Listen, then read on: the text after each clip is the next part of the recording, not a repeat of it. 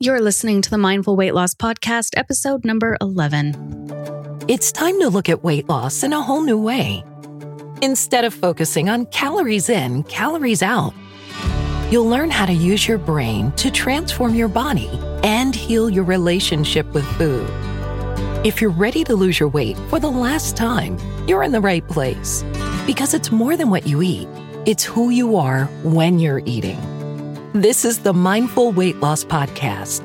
Here's your host, life and weight loss coach, Dr. Michelle Tupman.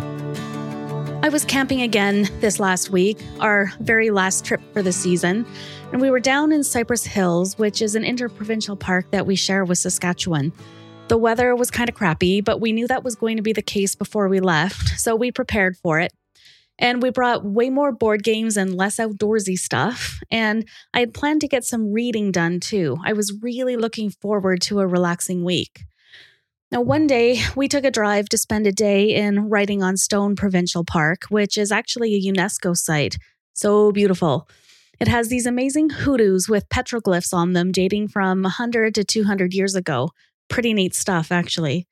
Now, it was cold and rainy when we left our campsite in the morning, maybe around 11 degrees Celsius, and Writing on the Stone was only a 2-hour drive away, so I had on leggings and a long-sleeve shirt for the weather, thinking everything was going to be just fine. Now, of course, when we got there, it was sweltering hot, and I was so uncomfortable, but this place was amazing.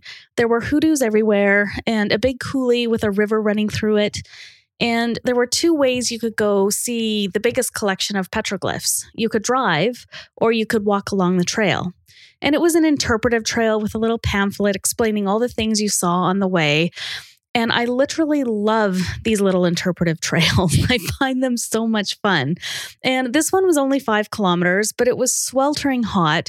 I had only my Birkenstocks on my feet and a small water bottle, and I was way overdressed and already stinking hot. And so we had a decision to make. Do we drive or do we walk? Well, a part of me was like, heck yes, we're going to walk.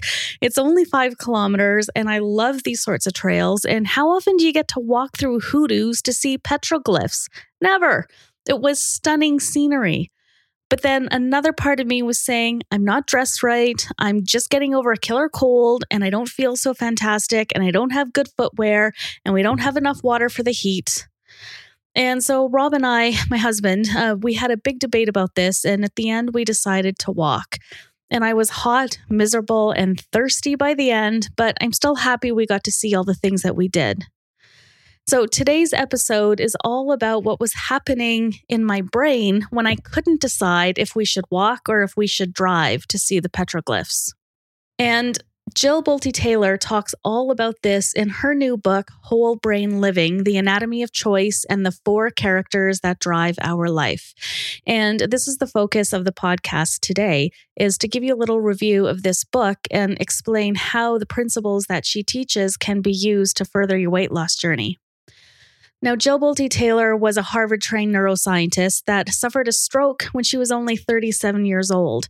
A decade later, in 2006, she wrote a book called Stroke of Insight, where she documented what it was like to experience a stroke as a neuroscientist, and also what she learned about the brain and herself during her recovery. She actually did a TED Talk way back then. It was one of the first TED Talks to go viral. Anyway, this is her follow-up book to that. And what she teaches in this book addresses a lot of the challenges we face as we try to lose weight. And if I had to summarize the entire thesis of the book in just one sentence, this would be it. You have the power to choose, moment by moment, how you want to show up in the world. Now, Jill Bolte Taylor divides the brain up into what she calls the four characters. Each character has its own personality and its own way of showing up in the world.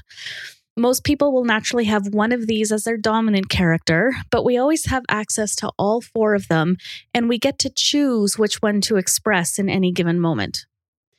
So first, I'll describe to you these four characters, and then I'll talk about how you can use these characters to tackle some of the common challenges you face in weight loss. Okay, you likely already know that your brain has two hemispheres, the right and the left. And in each hemisphere, you have the thinking part of the higher cerebral cortex and the emotional center of the lower limbic system. These are the four characters. So if you remember back to the episode on Oprah and Dr. Perry's book, What Happened to You, we talked about how all information gets filtered through the lower brain first. The part of the brain that does this filtering is called the amygdala, and it lies within the limbic system of the lower brain. Now, the primary job of the amygdala is to assess your safety. And if it considers you safe, then the information will go on to be processed by the higher centers in your brain. But if your amygdala senses danger or finds itself in unfamiliar territory, it's going to send you into that fight, flight, or freeze mode, and the information flow in your brain stops there. So unless you can push the pause button on this process, you won't be able to think clearly and access your prefrontal cortex. And successful weight loss is all about bypassing that limbic system and making conscious and deliberate choices with your prefrontal cortex. This book actually shows you just how to do this. And so here's just a little bit more interesting brain science for you before we meet the four characters. I think it's important to understand this stuff because I know, at least for me, when I find myself feeling so out of control around food, it helps to understand why. Knowing that it's your brain doing what brains do is empowering because it tells you that you aren't broken, you aren't doing anything wrong, and you aren't failing. And when you understand why your brain reacts the way it does, you can find ways to make it work in your favor rather than against you. Okay, so back to those right and left hemispheres. The two hemispheres communicate with each other through a connection called the corpus callosum. Now, at any one point in time, both hemispheres are active, but one will be more dominant and it will actually inhibit the activity of the other. And this is how we're actually able to make decisions. So in the book, Jill Bolte Taylor describes the split brain experiments that were done during the 1970s as an attempt to treat epilepsy or seizure disorders. In these experiments, the corpus callosum was cut, thus separating the connection between the right and left hemispheres. And what happened was that the hemispheres weren't able to inhibit each other anymore. And so these patients literally had two personalities fighting with each other all of the time. She actually describes one patient who struggled getting dressed every morning because she said her two hands were like repelling magnets and each had different styles of clothing that they reached for. She said she also had the same struggle at the grocery store with each side of her brain having preferences for different types of food. Now, what's really interesting is that the right and left brain think very differently. The left brain is very linear, meaning it'll take one idea, then compare that idea to the next one, and so on in a sequential fashion. It's where our language center lives. It also understands the concept of time, and so it can separate out the past and the present and the future. Now, on the other hand, the right brain thinks only in terms of the present moment. So rather than comparing one piece of information to the next, it will form like a full color picture of everything going on right here in the present moment. It's like the forest and the trees. The right brain sees the forest and the left brain just sees the trees. And this is the reason why we often experience so much internal conflict. It's because we have these two cortexes interpreting our experiences in very, very different ways. And this is exactly what's happening when your heart says one thing and your brain says another, for example. You know, when you want to walk the trail and when you also want to drive it, or when you want to eat the cookie right now and when you want to say no to the cookie. It's always your right and your left brain trying to duke it out. Okay, so now let's dive into the first of the four characters. Character one is your left-sided thinking brain. I like to call her the queen bee. Now, this is the part of your brain that you use to interact with the outside world. It's the part of the brain that creates order out of all the chaos, and it likes to organize and categorize and label. It's also the part of the brain that sees you as being separate from everything else around you. It's the part of the brain that sort of draws the boundary that defines who you are as an individual. Now, inside your left higher thinking brain, you are the center of the universe. This character literally likes to rule the roost. It's the face that you show to the world, and it will fight for what you believe in. It will define what's right and wrong, and it will define what's good or bad. So character one really defines your worldview and your belief system. And it's also the character that compares you to others and is extraordinarily self-critical. So if there is a perfectionist inside of you, this is where she lives. Now, appearances matter to this character. It's also the part of the brain that learns and stores new information. So when we talk about neuroplasticity and creating new habits, it's character one that's doing so. Now, when it comes to dieting, character one is the part of your brain that wants to do all the counting. It wants to count calories or points. It's the part of the brain that will want to have a list of good foods and bad foods. And it's the part of the brain that would love me to tell you exactly what to eat and when to eat to lose your weight. It's the part of the brain that will want to do the meal planning and to write down shopping lists and to check things off your to-do list. It's the part that will be very critical over your body and how you look as well. And it will also be very protective of you, and it will defend you against anyone else telling you that you need to change. All right, that's character one, your queen bee. I think most of us are very familiar with her. So let's move on to character two, which is the left emotional lower brain. I like to call her the great protector. This is part of our primitive brain, and it's all about instinct and survival with this character. And because the lower brain is all about keeping us safe, it tends to be rather rigid and compulsive. And so once this character is activated, it will stay that way until it's either completely tuckered out or satisfied, knowing that you're safe. So this character contains that amygdala of the left side of the brain. So it filters everything you're experiencing and decides if it's attracted to it or repelled by it. It's like an automatic threat assessment, really. And remember that the left brain thinks linearly. So your character two will receive information about the present moment and compare it to your past experiences. So if you tend towards feeling a lot of anxiety, for example, it's most likely your character two expressing itself. Now, anxiety is often provoked by remembering a trauma of the past or by anticipating something unpleasant or dangerous happening just around the corner. Now, your character two is painfully aware of all the monsters under your bed. It's the part of your brain that faces all your fears and is constantly sounding the alarm. It will yell, cry, scream, cheat, get angry, get jealous, make you feel guilt or shame or self-loathing, or do whatever else it needs to get your attention. It's really where we feel some of our biggest emotions. And it's where we can feel overwhelming loneliness or grief or jealousy or rage. And your character two will also always see the glass as half empty.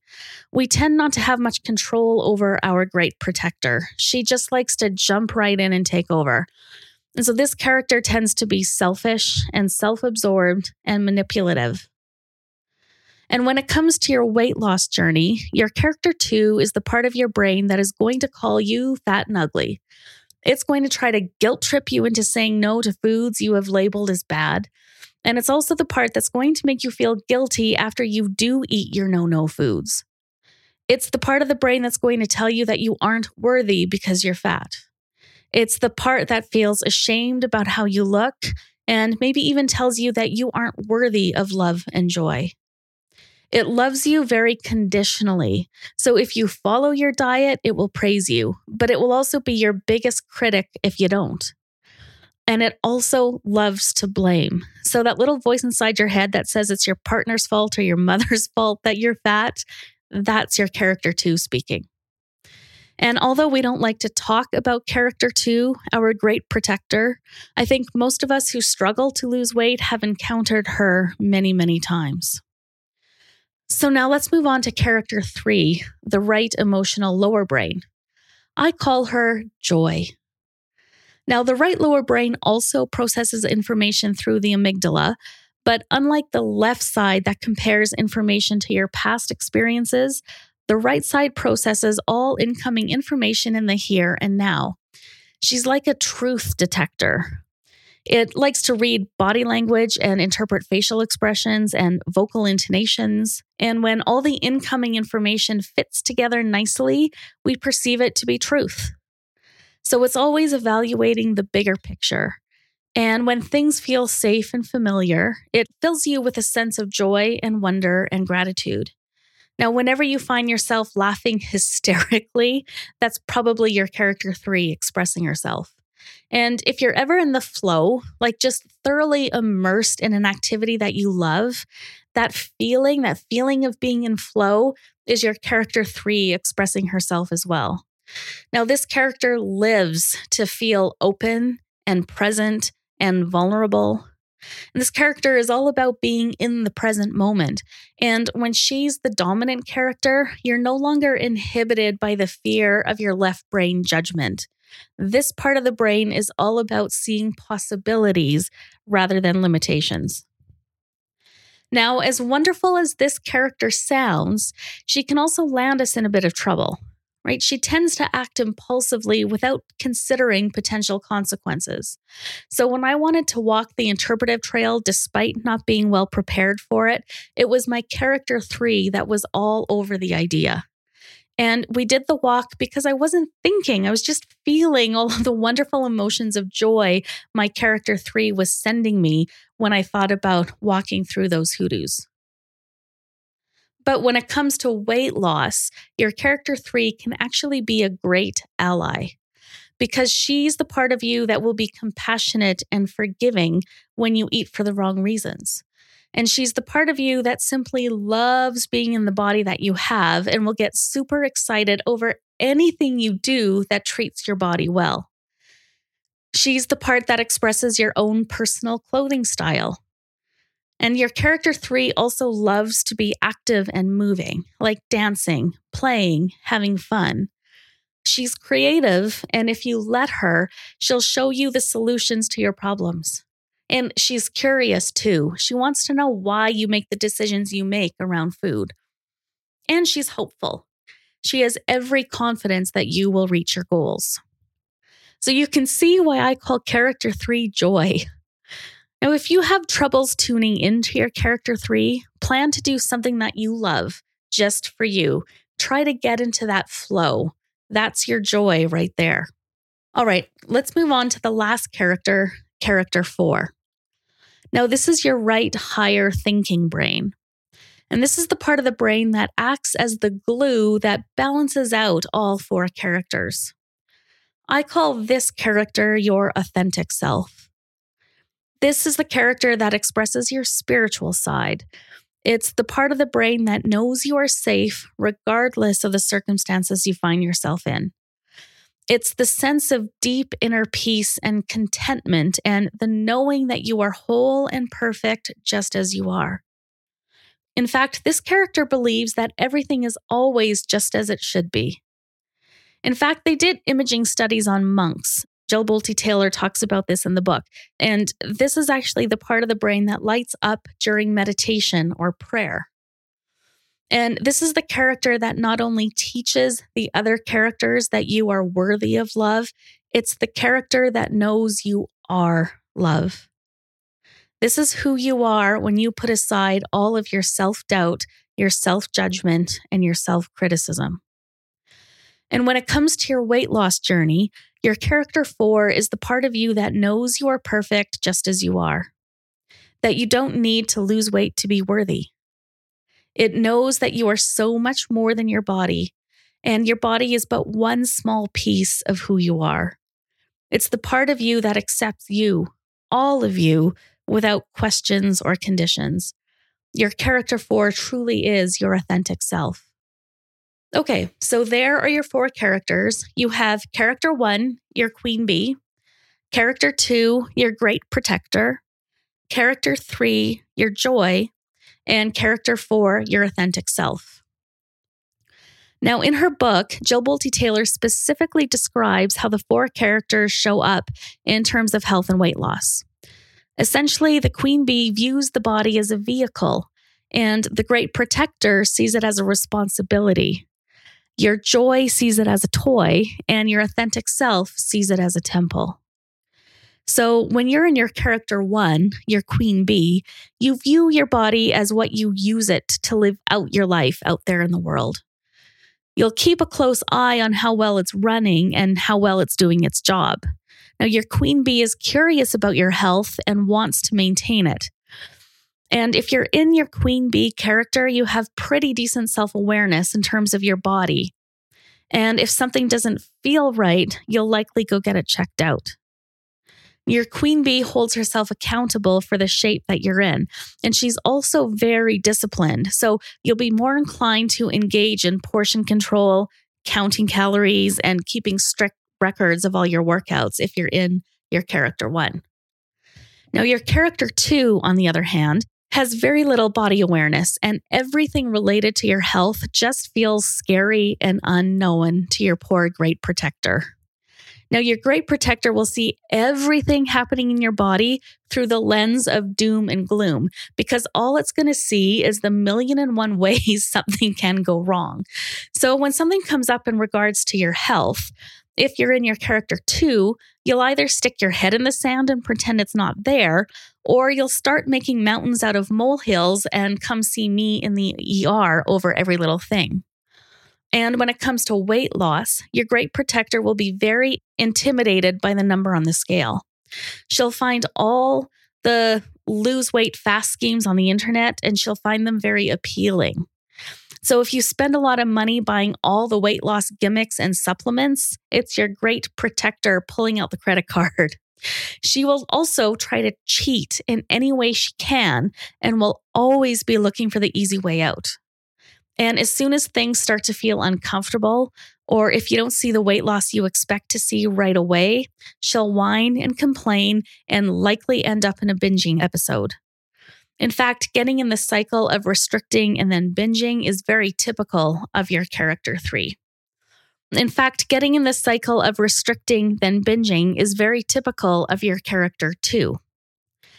Now, your character three will get excited about anything health related because it's interesting and cool to your character three. So your joy sees your body as its playhouse. So they want to use it and challenge it and take good care of it. Of all your characters, this is the one that will love going to the gym and getting curious about just how much you can achieve with your body. So character threes may also end up visiting me in the ER too, but because of broken bones and other misfortunes from pushing their bodies on a regular basis. And when it comes to dieting, it's your character three that will binge like crazy in the present moment because it feels good, and then work out like a crazy person the next 3 days to pay for it. And your character three will eat the whole dang bag of potato chips, again, just because they taste so good in the moment. Your character three will also have a good sense of how different foods feel in your body. So she won't be into counting calories like your character one, but she will be interested in saying no to foods that make you feel like crap. And as Jill Bolte Taylor says, character threes will eat everything in sight in general because they consume, and are always hungry because they're always in motion. Now, your character four sees your body as a temple, and it will want to nurture you by engaging in frequent self-care in whatever ways feel right to you in the moment. And she's looking for a healthy balance between work, play, friends, and alone time. And your character four will want to support you on your weight loss journey by going to yoga class or getting a massage or engaging in a mindfulness practice. Your character four intuitively knows that you can't outrun a bad diet, and it craves the foods that truly nourish you. So now, what do you do when you're experiencing inner conflict and two or more of your characters are trying to duke it out? Let's say, for example, you're looking at the dessert tray in a restaurant. Now, your character three, Joy, is going to tell you to have what your heart desires, that it would taste so good right now.